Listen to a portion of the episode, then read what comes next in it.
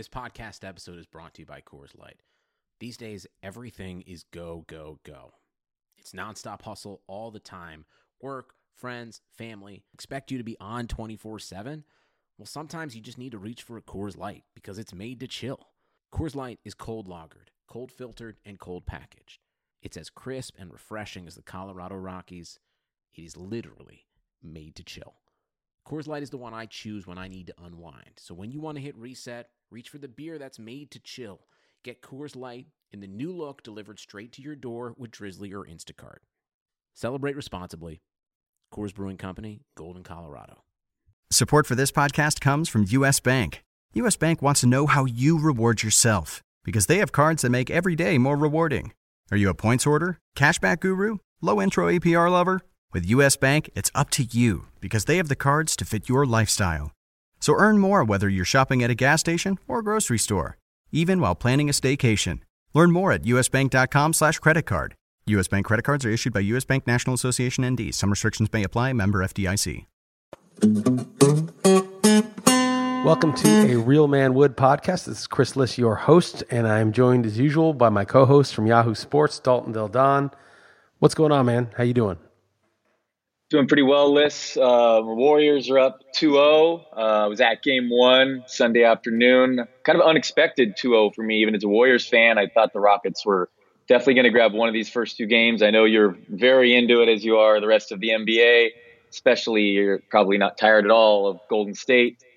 Um, other than that, uh, got hot here over the weekend. Uh, kids are out in the pool. When we moved in this place, uh, was right when summer was ending, so we haven't had to have actually been able to use the pool. So that was nice, and uh, getting some material for that. Um, nothing, nothing too exciting going on otherwise. Uh, what about yourself, man? Uh, not much. We went to Comporta. Well, it's actually Troia, which is near Comporta. It's like the not as nice part, but stayed in this little house we rented with a, a family. It's uh, Sasha's friend's parents. And I realized I got to do this like once a month. Like it's it's right. You walk to the beach like a quarter mile from the house. It's got its own little pool. We cooked most of the weekend. We just drank. We didn't really do much. You know, we only went out to lunch one day at this like fancy beach part in Comporta. It just takes me back to like my uh, when I was a kid and I went to these pristine beaches, uh, you know, in the in the late seventies and early eighties in the Hamptons at my friends' houses, and it was like, oh yeah, this is the greatest place on earth. Last time I was in the Hamptons was like two thousand and one, maybe, and it was just so overrun. If you drove into town to get some groceries, first of all, that cost like a million dollars. You couldn't even. You were like in a parking lot. You couldn't move from the traffic. It just got totally overrun. It was like three and a half hours to get out there and back. Turned into a nightmare. But when I was a kid, going out there to people's houses was like the greatest thing ever. And this little uh, weekend vacation reminded me of that because it was like just the air when you're driving down these nice little country roads. You know, it hasn't been totally overrun yet. It's got like all the nice stuff and shops, and you can get like fresh seafood and all this stuff. But you're sort of in this isolated. Well, maybe the the high season will be bad in like July, August, but certainly in late April, early May, it's pretty nice. Nice segue you did there with the Warriors and the Hamptons, the Hamptons Five, which I'm sure you did in, intentionally there. But that that sounds uh sounds cool, man. Uh, it sounds like a nice. It's not that far away, you said too, so you, will go back. It's an hour. Actually, you can drive 45 minutes to this place called Setúbal, which is a, a little city outside of Lisbon, and you drive your car onto the ferry, and it's a half hour ferry ride, and literally the the hotel's right across, like right where the ferry gets off. You could walk even, so it's chill to just take you know your car on a ferry it's still like here attainable to live like that, to have your like summer house there and your city house. We just rented it for the couple of days. It wasn't even that nice of a house actually. I mean, there's this little pool and little back deck, but it was nice enough. Cool. I want to talk to you about the uh, NFL draft. Of course, it's easily my my favorite draft I can remember. I mean, the Raiders I thought made uh, some, some interesting choices, even though I feel like the analysts haven't hammered him too much. But uh, man, I'll actually I talk more Raiders in a second. But first, Gettleman said to hold his beer, his phone, his car keys, everything. He's he stepped it up. Come on, Daniel Jones. Um, I'm sure you talked about it on the XM show, but you got to get get some some of these thoughts here on the on this podcast Liss. Uh, the Giants talk of the draft. What do you think? So, so, I mean, people were mocking them for even considering Daniel Jones at six. Like there was rumors, and they were like, "Nah, even Gettleman's not that stupid that he's going to do that." he apparently wasn't even that good at Duke. So why would he be good in the in the pros? And even worse, Uh, the reason, apparently, why they were so interested in him was because his coach at Duke is friends with the Mannings. Like Eli's like the sort of deputy GM or something like that. I mean, it's just ridiculous. Right. But um, and the um, best thing on that guy's resume is once coached Peyton Manning. You know, I don't think he made Manning. You know, so it's kind of funny that way too. So interesting. It's just the whole thing's embarrassing. But the truth is, apparently, you know, there were other guys. Maybe Gettleman just got duped, but apparently Elway was interested in him. Probably Elway's in that same circle, and like I don't know why. It's like we are talking about this on the XM show. If Mason Del Don grows up and wants to be a lawyer, and I know somebody who's hiring at a firm, and you were like, "Yeah, my son's there," I'd be like, "Hell no, he's related to you. Don't don't hire that guy." But no, I'd be like, "Yeah, hire the guy." I mean, it's just you know, it's for a law firm or something, or for a you know, it's like nepotism in service of like you know, some bullshit job situation, like no problem. But you can't be doing that for quarterback of a football team. You know, oh yeah, we know him. He's a cool guy. He's a good kid. We know him. Somebody important knows him. An important person knows an important person who knows him. Sure, give him the job. Oh wait, the job is quarterback. It can't work like that. It's, it has to be a meritocracy when you're talking about a quarterback. It looks really bad. But on the other hand, if Elway or some other GM, as was rumored, and I don't know if it's true, was interested in Daniel Jones, such that the Giants would not have got them with the 17th pick, the one they acquired in the Beckham trade, then and Gettleman thought this was their franchise quarterback for God knows what reason. If you really believe that, then you kind of got to take him, right? I mean, if you don't think he's going to be there on the way back and he's your top quarterback remaining and you obviously need a quarterback, you can't really fault it too much.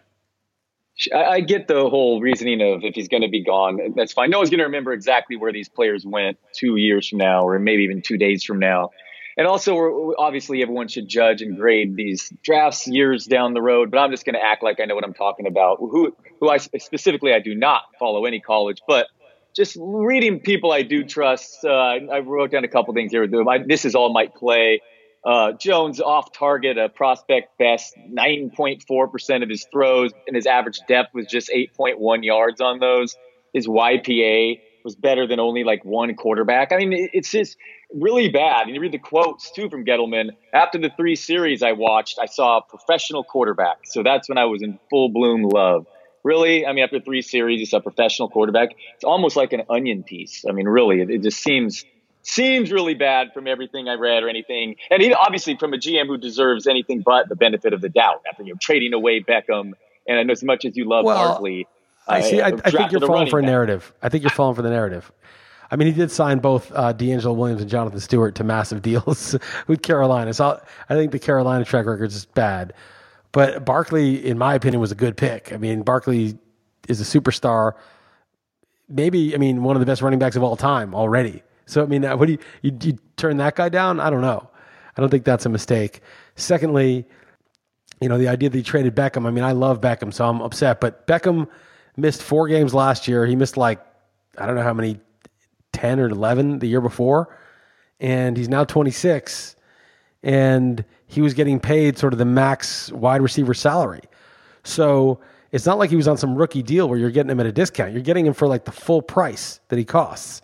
Now, I, I think Beckham's good enough to be worth more than that, but you know, let's just keep in mind they were paying him full price, and they got a first and a third and a safety back.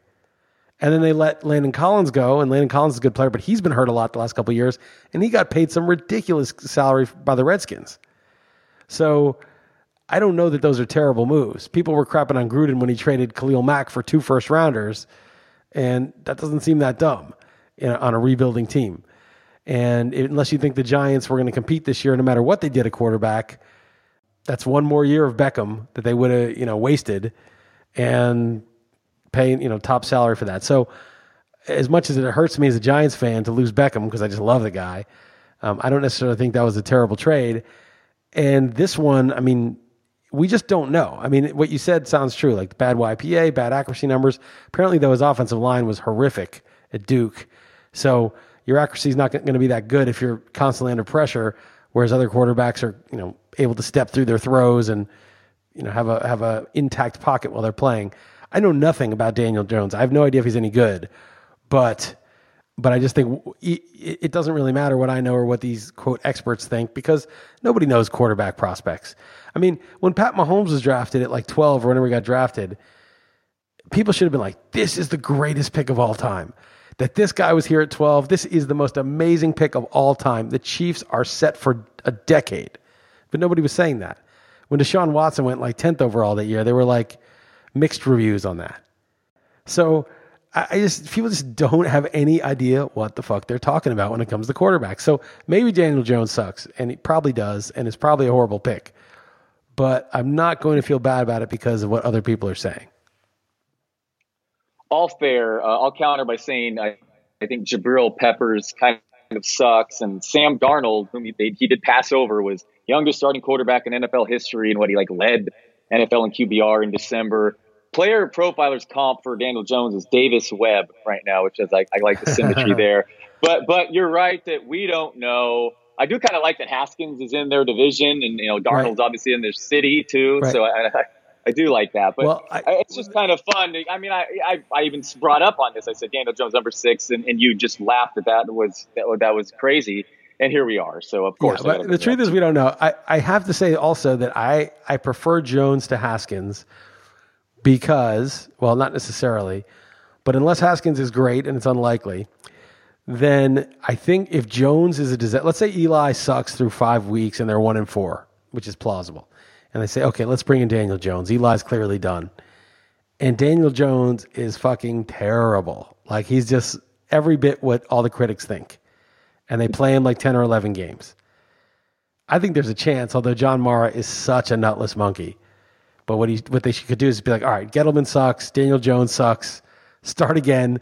You know, we'll get the first pick in 2020 and start again, and they get rid of both of them. But if you got a guy who was like more sensible, then the GM's you know his his reputation and, and wouldn't be so tied to it. It would be like, no, anyone would have taken Haskins there. You know, he could have hid behind sort of the consensus. I think you you're rationalizing. Some, you're rationalizing that his floor is so low that this would yes, be a good thing yes. for you. Yeah, that's right. like what I'm saying is, you want your sort of rogue GM who's probably a dunce to do something way out of pocket. You want somebody to go way off the board because if it doesn't work out, you can be rid of him. Now the problem is John Mara. I mean, John Mara hired Gettleman. He's he's the guy backing up Manning.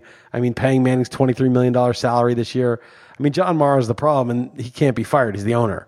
But I'm just saying, like they could get lucky if Daniel Jones is really as horrible as people are saying. You know, if he's just not even really an NFL quarterback, and he's the sixth pick, and he, and we can worst case scenario is Eli plays the whole year, and they go like eight and eight, and we got to wait till next year to even see what the deal is with Jones. But you know, either Jones will be good and take us every, take us all by surprise, or he could suck so much that they just clean house, start with a new GM, and get a you know pull an Arizona Cardinals where you know you get the first pick next year and like oh well look who's here at QB we we have to get rid of Jones. I mean that's basically what they did with Josh Rosen. Yeah, I, I do like where where you've come around on that though. That's uh it's uh, could could be ugly, but I guess could be a good thing if they do clean house. But no, no. But actually, the worst kind of, thing that could happen, the worst thing that could possibly happen, and you know maybe Darnold turns out to be good, maybe not, but like is to have a Darnold level guy if unless he's he might be great, and then that's great if they have him. But to have one of those guys that like Mariota, Winston, I mean, this is year five for these teams. They haven't got another guy. Mariota is still the guy the Titans are tied to. Yeah, yeah, for sure. You know, five years later, I mean, the franchise they made the playoffs, but like barely. The franchise is is you know that's five, it's a half a decade tied to this guy for no reason because they had to because he was the second pick and he showed some sparks and they couldn't quite quit him.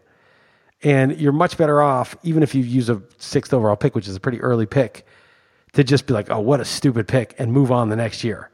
You know, like let's say Josh Rosen ends up being as bad as he looked, which he might not be because the situation was bad.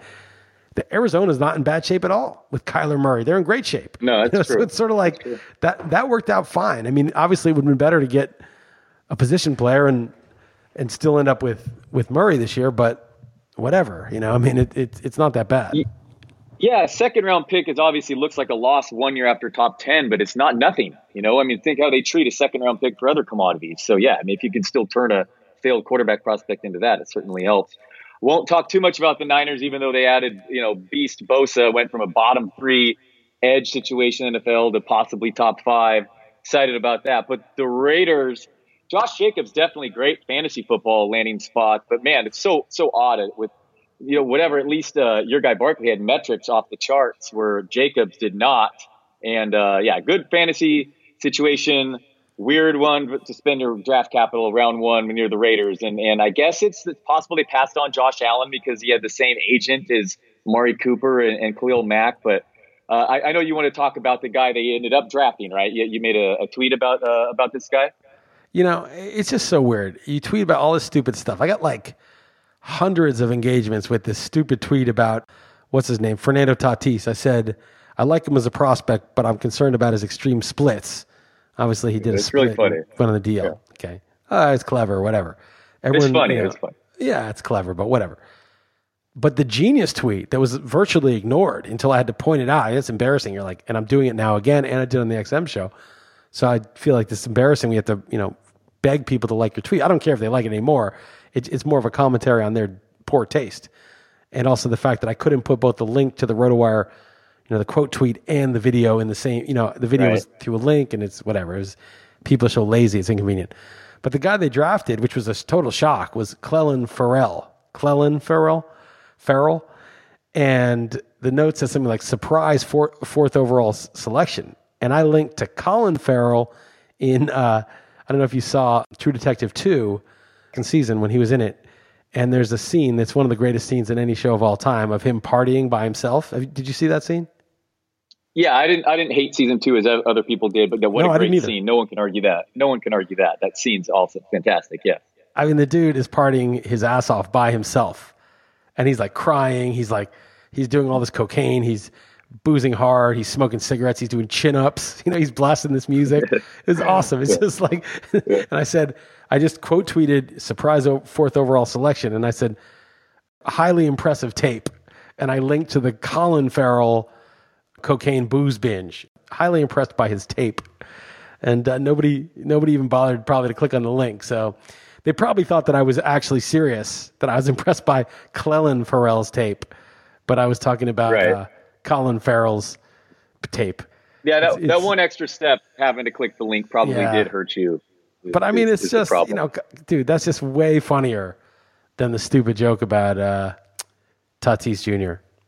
Splits is funny, but I do appreciate that. And Colin Farrell, that just reminds me, I saw this this random movie. It's a few years old called The Lobster, and uh, I highly recommend it. It's super weird and a little out there, but it's probably the best movie I've seen since Wild Tales. It's called The Lobster. I, I think I, away much it. I think I saw it. It, it sounds familiar. By the way, it's, and what I'm trying to say is go to my Twitter, go to the real man yeah. Twitter because I retweeted it and click on the link. You'll see it's it's epic. If you think Farrell's tape isn't, it's, it's peak Lawrence Taylor basically. I mean, L, yeah, this is really this is what a defensive player should be doing in his preparation for a game. Obviously, for sure.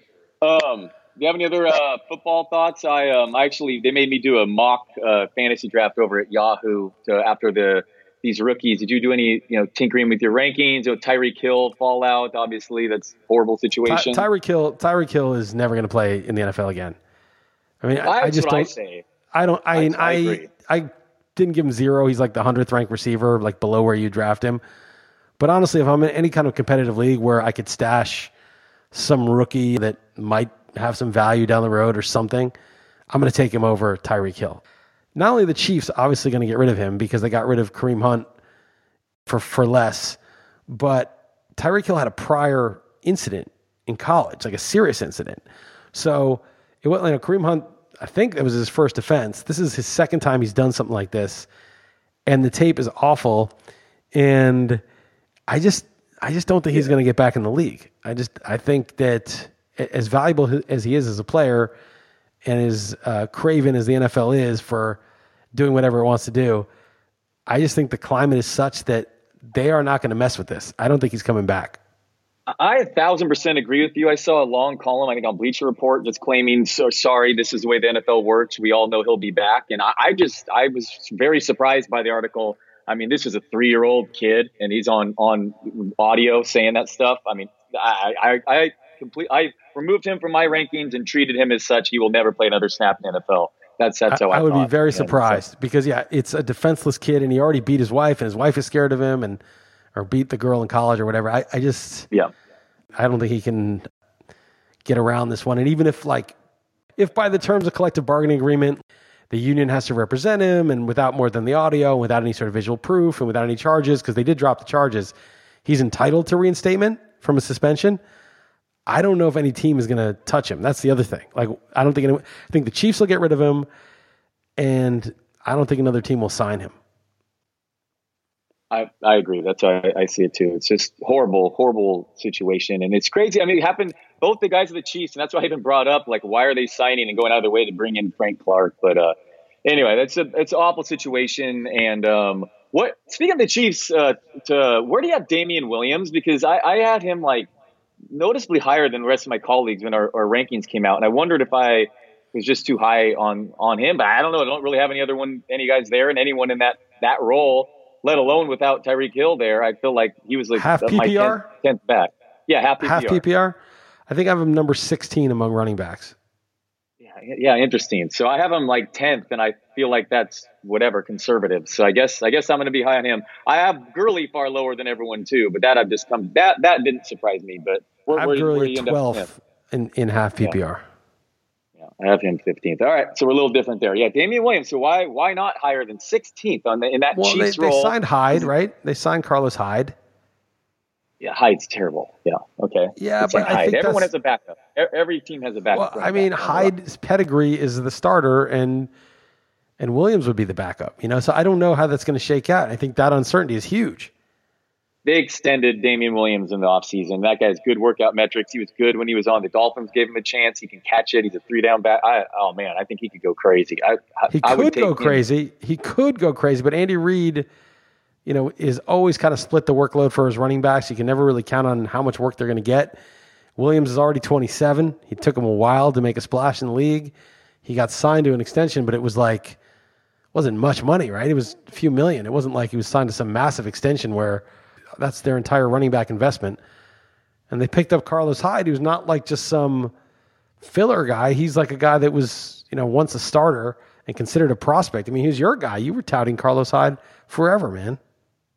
No, I, I was wrong. I mean, he's he's fine. He, he's does too much damage. He invites contact. He's not the same player he was as a rookie anyway. Interesting. All right, sixteen. I can't really think of uh, guys. Oh, but you know I, what? Sure Carlos Hyde's getting okay. So Carlos Hyde is getting a one year deal for less than three million. He's expected to back up Damien Williams, and but Williams only has a two year, five point one million extension. So they're basically getting paid the same. The team's not wedded to one more than the other, really. And I could see Hyde getting goal line carries. I could see Hyde being the Thomas Jones and Damien Williams being the Jamal Charles. And there were years where Thomas Jones was like basically just as valuable in, in fantasy. Well, I, I, I actually want to caution myself because you know I get too high on these Kenyan Drakes, guys who don't haven't done it in the past. So I, I maybe I'm falling for that here, just in this case. But I don't I don't see the guys exactly who I would even consider moving. I'm, I'm sure it's Joe Mixon is one and Gurley you said. So those two. So then maybe it would be Derrick Henry, Dalvin Cook. Who, who else? Fournette. Who, who else? Yeah, I have. I, I think I have. Uh, I've got Fournette at 14, Aaron Jones at 13, Fournette at 14, Henry at 15, Damien Williams at 16. Yeah, it's Aaron, just a volume. Yeah, it's just really a volume thing. Like I gave him 4.6 yards a carry and eight rushing touchdowns and 44, 411, two receiving touchdowns. But it's just, I just gave him 211 carries and I gave Fournette 261 and I gave Henry 256 and I gave, I just gave these guys a lot more carries. Aaron Jones, you like even for more work. That's uh, that's interesting. Where did you end up with uh with Jacobs? Jacobs and Montgomery, the two rookies. Curious. Um, I haven't really adjusted Jacobs since the injury to Crowell today or yesterday because I think they're going to sign Doug Martin or somebody who's basically just another Crowell, just some random veteran to split carries. Yeah. So I didn't really change him. But I have Jacobs at 24 and half PPR. Yeah, I had more aggressive. I didn't really care about Crowell. He, I considered him whatever, the same type of backup. Man, the first year he had Carnell Williams, Cadillac. Uh, Gruden gave him like 290 carries or something in 14 games. I think he's just going to run Jacobs like like crazy into the ground. What then? What about Montgomery on the Bears? I have him one spot lower at 25 because you know they they signed Mike Davis. They have Tarik Cohen. It's just kind of crowded there.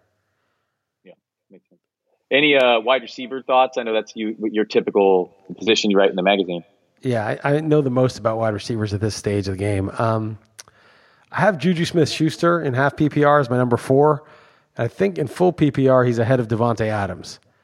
So that's unusual. I just couldn't really do the projections for Smith Schuster and not have him come out super high. Yeah, no, it makes sense. Losing Antonio Brown there, he could go absolute. Yeah, no, that makes, like- I wouldn't argue that at all. He's so young When the numbers he was putting up. Yeah, I couldn't argue with that at all. I mean, I, I tried to lower him because it looked out of whack, but I only gave him nine touchdowns. I gave Davante Adams 11, Hopkins 10. But my number two receiver overall is Julio Jones. Julio Jones hasn't lost anything. He's just as good as he's always been. And then he started scoring touchdowns in the second half. I only gave him eight this year, but he's definitely, you know, if he gets 100 catches, he's going to get 1,500 yards. It's just he gets 15 yards a catch. Yeah, it's it's really that whole tier. You could make an argument. Whatever Hopkins and Beckham now with a quarterback for the first time could uh, he has the highest ceiling and Michael Thomas what he was doing. So it, it's loaded. It's loaded. My my next actually my one last question for you in in advanced football right now is what are you doing with the tight ends? Because in this mock I took uh, Kelce and Kittle in round two, in the middle of round two. So wh- what are you putting them? So Kelce Kittle Ertz in half PPR. In full PPR, I think uh, Ertz surpasses Kittle because he catches so many passes. But in half, Kittle's a little bit ahead of him. I'd probably take Kelce uh, somewhere in the mid second, and I'd probably take Kittle third and Ertz third. So like Kelce second and Kittle and Ertz are around later.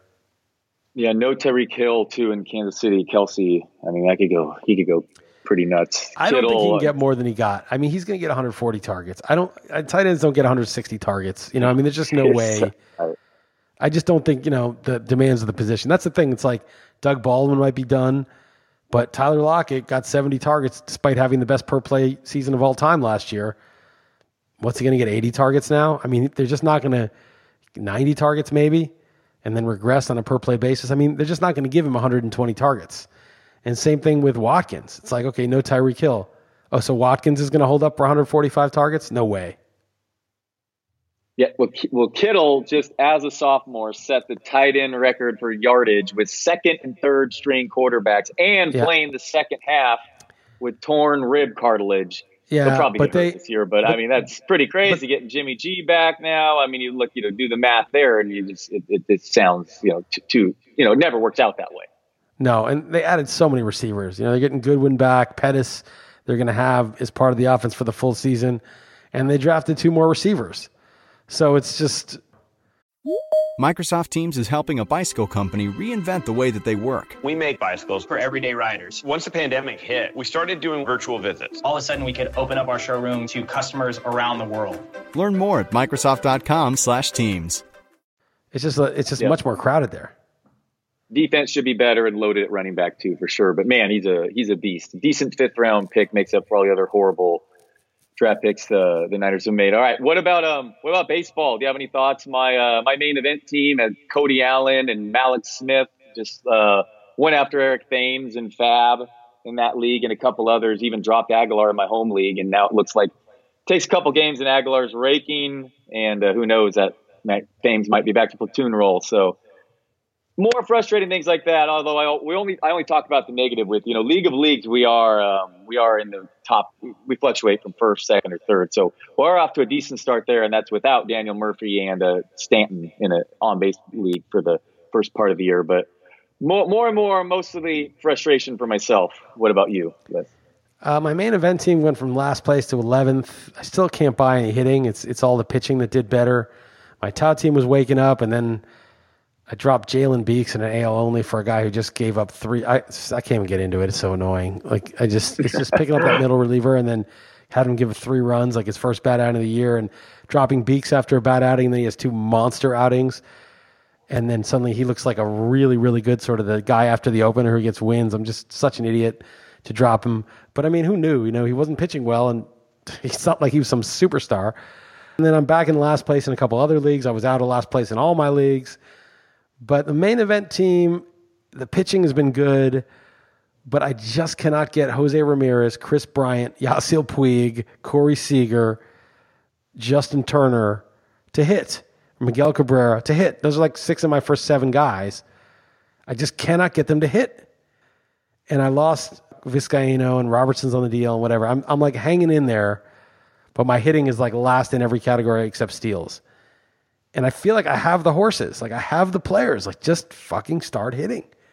But it's just not happening. Every morning I wake up, check the box scores, and it's like Kris Bryant went 0 for 3 with a run scored.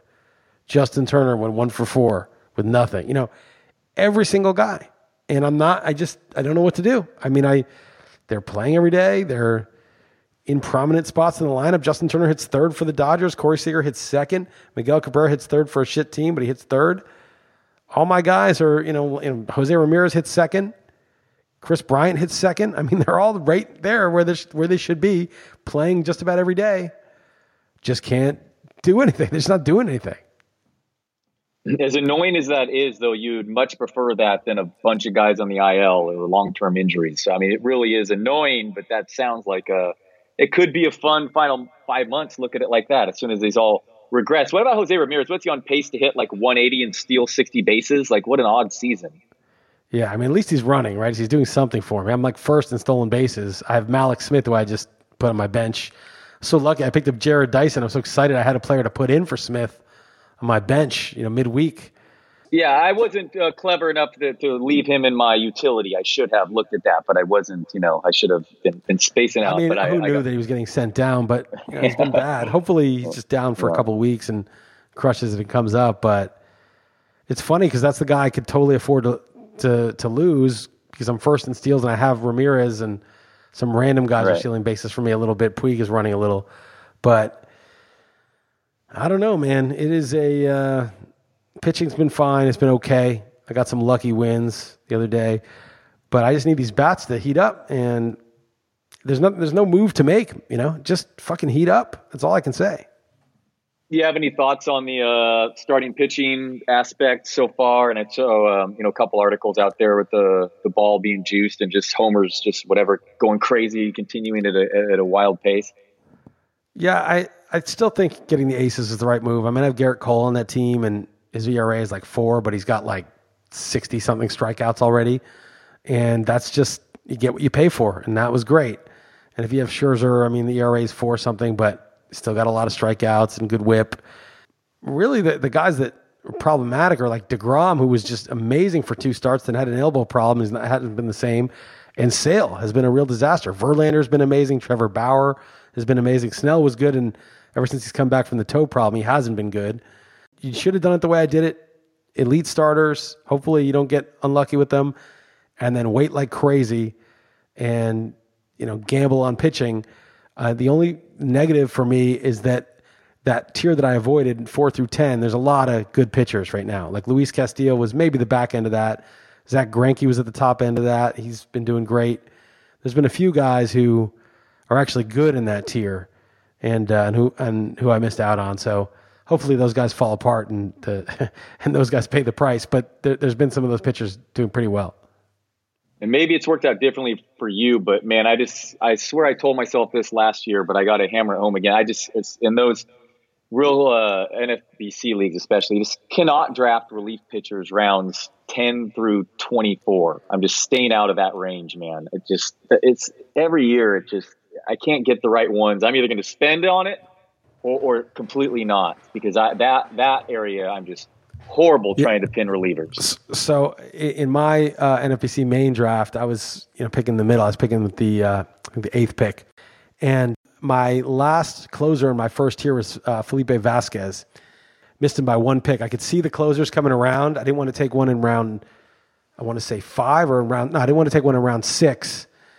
And then it came around, and I was like, all right, I'll take Vasquez. One of these guys hopefully falls to me. And they just went like four of them, and Vasquez went one pick before me, and I was like, ah, fuck.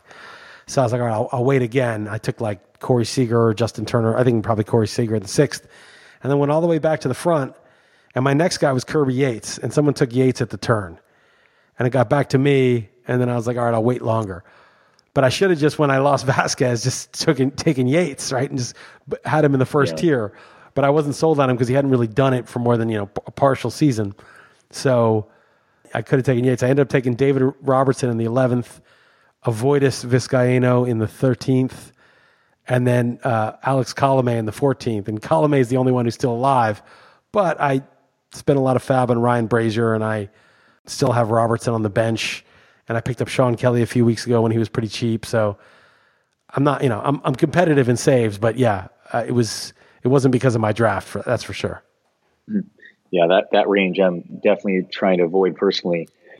Next year, are you? Um, that's all I got for baseball. Do you have any anything else? Hopefully, hopefully better news moving forward. I, I, again, it's better that they're at least healthy and playing horribly than than not. Yeah, I mean that's the thing. No, in one some ways, but like if you just lost all your players, you just say, "Look, man, I I had a good draft. I just had injuries." You know, I mean that that can happen. I don't really have that excuse. I mean, I have some injuries, like Severino missing, and you know he should have been back around now, and he's now out. You know, more months, but that was a gamble I knew was possible. I lost Vizcaino, but okay, he was a 13th round pick. You know, Robertson's hurt, but he was an 11th round pick, and he also wasn't necessarily so. I haven't really had injuries. Like I've had injuries, but I haven't had bad injuries. Certainly not more than my share.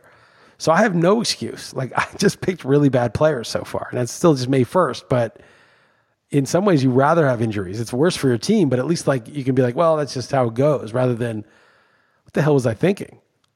Right. You can check out and and also not be as hard on yourself too. Um, fine. Well, all right. We got to ask you about Game of Thrones, episode three, epic. Uh, I don't know about spoiler alerts, whatever, but I, I just want your opinion of Game of Thrones weekly till till this closes out. So where, where do we stand well- now, Liss? Let, I'll do a spoiler alert because it's going to be hard to review this one without giving away some stuff. So I think just forward the next five minutes if you if you don't want to have stuff given up. I'll try to be as cryptic as possible. So if you want to power through it, I, you, I probably you'll probably forget what I said because it's not going to be that meaningful. First off, maybe think of Bitcoin. You know, one of the arguments for Bitcoin. There's no central bank that runs it. There's no bank. There's no government that prints it. So it's very decentralized. So you can't just go like torture one guy who's the Bitcoin guy and then Bitcoin fails because the government put pressure on him. You, there's no, it's decentralized. I would say that Game of Thrones showed you the perils of over centralization. I do. I heard you say it, and I yes, I agreed. I thought that was a great. I did not think of that. I did not put that together, but I like the I like the analogy. Talk about over centralized. Jesus. Single point of failure. Come on. How stupid do you have to be? Okay, the second thing is plot wise, and I'm going to try to be as cryptic as I can. People who saw it will know what I'm talking about. It seemed to me that the zombies would have won no matter what, pretty much. So why would the boss just not let you know how many? Okay, I'm going to backtrack here. How many action movies have you seen where you know there's the good guy versus the bad guy, and at some point the good guy, the bad guys through trickery or deceit or whatever, overwhelming force, grab the good guy. They have him in their clutches. They have him as a prisoner, and at any moment they could just kill the good guy. And finally, when it gets to the point when when they they sort of wait for the boss to kill the good guy for some reason, so the boss comes in, and instead of just killing the good guy right away or having one of his henchmen have killed him hours ago, the boss comes in, points the gun at him, makes a huge lecture, explains his life philosophy and why he's going to dominate the earth, and why the guy's such a ridiculous fool for believing in goodness, and then he gets killed. Like it waits Right. just long enough in the middle of his dumbass speech, and you're like, dude, just kill the guy. I mean, why make the stupid speech? You know, I, he doesn't. Who cares if he hears the speech? You got to rub it in his face and taunt him and gloat and all this stuff, and then by the time you're done gloating, you're dead. I think the same critique applies to Game of Thrones. Like that was not necessary. The nutless monkey, the literal nutless monkey, okay, who was defending somebody important in the show, he was barely holding on. He did a good job, but if clearly, like at, at that point, he was the only one left, surrounded by zombies. There's no reason even to show in that situation. If you just let nature take its course, the, the job is done. Okay, the job is done. There's no reason to be there. There's no reason for him to even be there. Secondly, the whole thing was like an hour and 20 minutes or an hour and 40 minutes, but you're like, if they just cut out like 40 minutes of the battle scenes, it would have been the exact same episode. I couldn't even see what was going on half the time.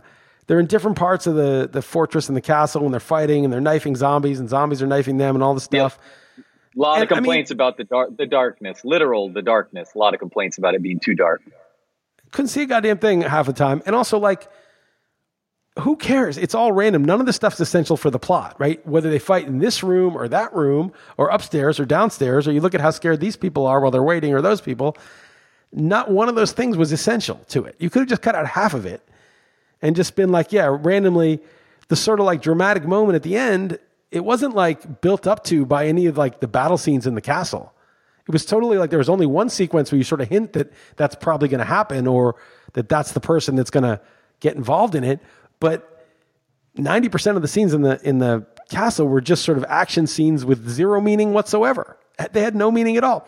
And then fourth, all a lot of the characters that you thought were going to die because they were being sort of beleaguered and they were getting worn out and they were tired. Yeah.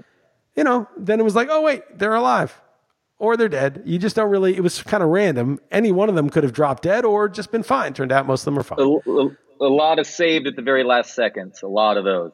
A lot, a lot of Yeah. safe, safe. Right, all of them. Everybody was pretty much saved at the last second. And so just the whole thing was just like, what the fuck was the point? I mean, it could have been like a 40 minute episode. There's just so many things like that. It just made no sense. So I'm going to give it like a C. The other ones I give like a, a D. Episode one, I give a C, C plus. Episode two, I give an F. And this one, I give like a, a C, C plus. I mean, I, I'm normally not a, a big war movie guy, but man, that was pretty. The score was pretty sick. Like I was pretty into it. Like the the beat before and like the intensity before. It was entertaining, and I, I really thought the music was legit. The music was good. I have to say they were very tasteful. I didn't do that orchestral Hans Zimmer bullshit, you know, that you see in those movies. It was like kind of low key and I liked the music. It was good. It was like somber, which I liked. So I thought that was good. And I thought, you know, the the moment was pretty dramatic. It was pretty cool. And they did And- set up now. I mean, they took care. You know, they, they set up the final three episodes here. They're, you know, they didn't drag drag that on. I liked that. Yeah, that was fine. It's just it was really incredibly simple like the what happened. It was really just so much irrelevant stuff just to kind of get you distracted. And then there's only really one scene that really mattered at all. All the other stuff was just sort of like here's the mechanics of the battle. Well, they're going to try this and they're going to try that and then they're going to do this and they're going to overcome that and they're going to all that stuff didn't mean anything. It really didn't it didn't have anything to do with anything. All right, that's. Do you our, disagree uh, with that? Do you, do do you agree that No, any of that no, stuff I was do. necessary? I do. No, I agree. I agree. I agree. It, it was not, and uh, I, I'm kind of with you. I did. I'm not going crazy over it. It's Uh, not. It was, it's not it tight. It's not tight. It's not tight. Like it. It used to be in the in the first six seasons. Like you felt like the stuff that happened was was tight.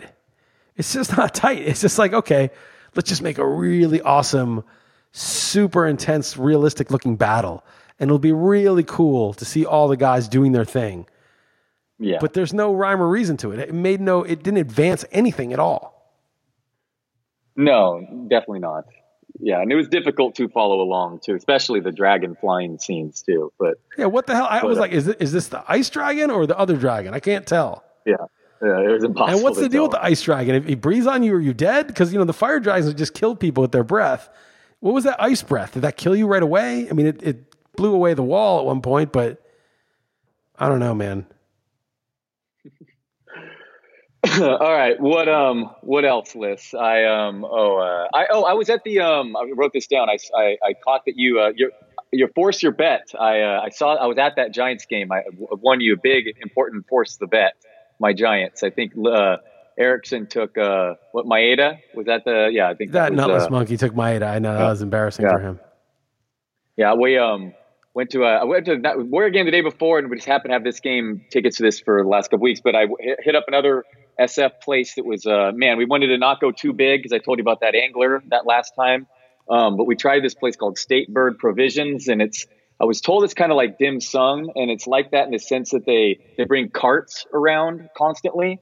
Um, but not going big turned into how in the world could we pass up this one, the next one? You know, they're just so quick and they just look so good right there. And it turned into, I counted at the end, had 20 courses at this place. Ended up not even getting into that Giants game until the fourth inning. But uh, that place was pretty, uh, pretty legit. So uh, I, again, I need to, I need to fire up some sort of account where I post my, my food picks. But um, what, uh, that's all. Yeah, well, I, I, first of I all, why don't you uh, send me? Why don't you send me some of the pics of that stuff so I can put the photo in the in the podcast? Because Oh, nice. I was Oh, actually yeah, going to post the, the antelope tartar last week, which is what I named the episode. And then I was like, like ah, he's got to post I it. should have. I should have. Um, I, I saw that you wrote that. I, I will. I'll send you that. I'll send you some from this too. Um, oh, one other thing I was going to say. Um, I think I'm getting dragged into. Uh, speaking of me not liking long war movies, uh, not a war movie, but I think I'm going to go see Avengers. Man, and it's over three hours. I don't watch any of these comic book movies, but uh, my wife, a couple some friends. Uh, it's an event. It's the last one, whatever. It's actually got like a 97% on Rotten Tomatoes, although I remain skeptical. But um, Avengers Endgame. Have you have you seen any of this propaganda over where you live? I've heard stuff about Infinity War and Endgame. I, I like some movies, like most of the movies I don't like. Somebody, I just, I used to follow some loser economist, such an idiot on uh, Twitter, and he recommended Guardians of the Galaxy. And I've told the story before. Yes. And that's one of the Marvel comic series, right? And I took Heather Yeah, there after she took me to a good movie, and that movie sucked. It was so embarrassing. So I've ever since that I've been like, these movies are for like sixteen year old boys. They're not for me. So I've sort of stayed away. It seems like so stupid, and I love like the Lord of the Rings. Love the Lord of the Rings. It's to me that was like the first six seasons of Game of Thrones were like Lord of the Rings level. This season's a joke, but I love the Lord of the Rings, and I could love, I could, I could love a comic book movie. I actually liked one of the X Men movies or a couple of the X Men movies. The one with Kevin Bacon where I don't know where they I put really the nickel through the guy's head. the. I've seen very few. I don't. I doubt I've seen. I. I like I've that really movie. I liked a couple of them, but some of them are just so stupid and cheesy and like embarrassing. Like they're not for adults. So I don't know. You tell me how it is. Maybe I'll see it. Yeah, I'll give you a full full review next week of Avengers Endgame. But uh, yeah, I'll, let- I'll let you know it is. All right, man. Good, good times, Liss. That's it. That's all. That's all I. That's all I got. Do you have any? What do you got? Some politics stuff. Uh, what What about my boy Pete Buttigieg? Edge? How, how, what are your thoughts? I'm out on him. I'm out. I'm out on him. You're out. Why? I, I, Uh, he just strikes me as like, you know, basically another Obama. This guy who says all the right stuff, corporate friendly. I I don't I don't like that guy. I don't trust him anymore. Then, I just then, I lost who, I lost the enthusiasm. Who, do you like? Is there anyone at all? Oh, I like Tulsi Gabbard. I like. Oh, uh I mean, I don't even know if I like her because I don't really know that much about her, except that she's totally anti-war. I mean, I think the biggest things are, you know, don't stop giving money to the rich. I mean, let's have capitalism, not socialism for the rich. Otherwise, you're going to get socialism for everyone, and you're going to get inflation. We're going to have a disaster. So I, I don't. I'm not really. I think there should be a social safety net, but not socialism. I think we should be capitalist, but we have socialism for the rich, rich right now, and it's kind of sneaky. We've talked about this before. Quantitative easing is basically a form of, money transfer upwards, and I think people need to deal with that, stop that, and it's going to be very hard because whichever president stops the the Fed from lowering rates, and they're not even really supposed to, uh, is going to get the, it's going to be a real painful adjustment period. So I don't know who's going to ever do that. And of course, foreign policy. I just don't want to be spending my tax money on military stuff and and all these wars and killing all these people. And she's the only one that really is really really good on that. I think Bernie would be less bellicose, but she's the one that that's like her thing. So if I had to pick now, I'd pick her. But I don't know. I don't. I don't have a lot of faith. I don't have a lot of faith in the process, and I don't really think that she has a great chance. And I don't really think that. Uh, I don't really think that most of the people running to be in charge of the free world are people that should be in charge of the free world. And I think that you know we need to have a more decentralized model. And we talked about this with the Lord of the Rings. It was all about uh, destroying the ring, and they it was they had to have the Hobbit destroy the ring because the Hobbit was the only one who was humble enough and not greedy for power. This Gandalf said, if the wizard said, if if I tried to do it, I'm I'd get too tempted because I'm already very powerful, and this could really make me incredibly powerful, and it would be, you know, too too much uh, of a risk. And I think that you know things like Bitcoin, which is decentralized money, take the money out of the, the, the printing presses out of the state's hands. I think that would be a huge, huge development, and I think it's going to happen. I don't know when, but over time, and hopefully uh, things change sort of from the bottom up. I don't have a whole lot of faith in uh, sort of the the, the presidential politics. I, I guess I would say. All right. I mean that that's fine, but uh, Tulsi Gabbard's not going to win. So who- what do you think's going to happen? What? what yeah. I mean, we don't know who's not going to win because Trump, right? I mean, at this time in the last cycle, you'd have been. I would have been. What if I were like, oh, I really like Trump. I think he has some good ideas. You'd be like, okay, Trump's not going to win. Be realistic, right? Wouldn't you have said that? Yeah. You, no, of course. Yes, you're right. Yeah. So that's one thing. Uh, the other thing, uh, somebody's, a couple people have said this. I can't remember who. Maybe Scott Adams, maybe someone else. They said like, never again is, are people run, running for president going to be picked by the parties. Like, never again are you going to have like John Kerry or Mitt Romney running for president or you know even Hillary Clinton. Like that's over. It's going to all be Donald Trump's from now on. It's all going to be somebody who can get on Twitter and rile up people. It's never going to be like the party's choice. That, was what they said. And I, I hope that's true, actually. Even though there's downside to that, I feel like the the just guaranteed downside of having the the banks and the military industrial complex preemptively veto any candidate that the people would want. I, I think that's worse.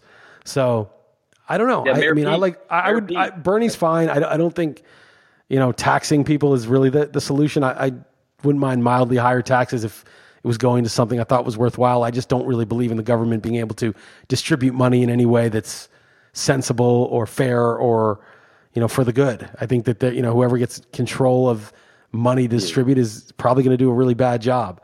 So I, I like Bernie's integrity, and I'd still vote for him over pretty much anyone else that was there. But but I'm not like super psyched if Bernie wins. I'd be like lesser of all evils.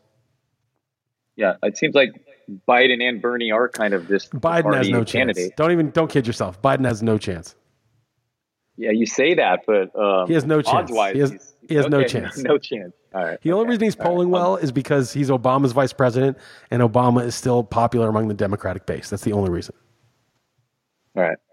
I still think Mayor Pete has a chance. So I think he has a chance. uh, no, I totally think he has a chance. I wasn't saying he's he has no chance.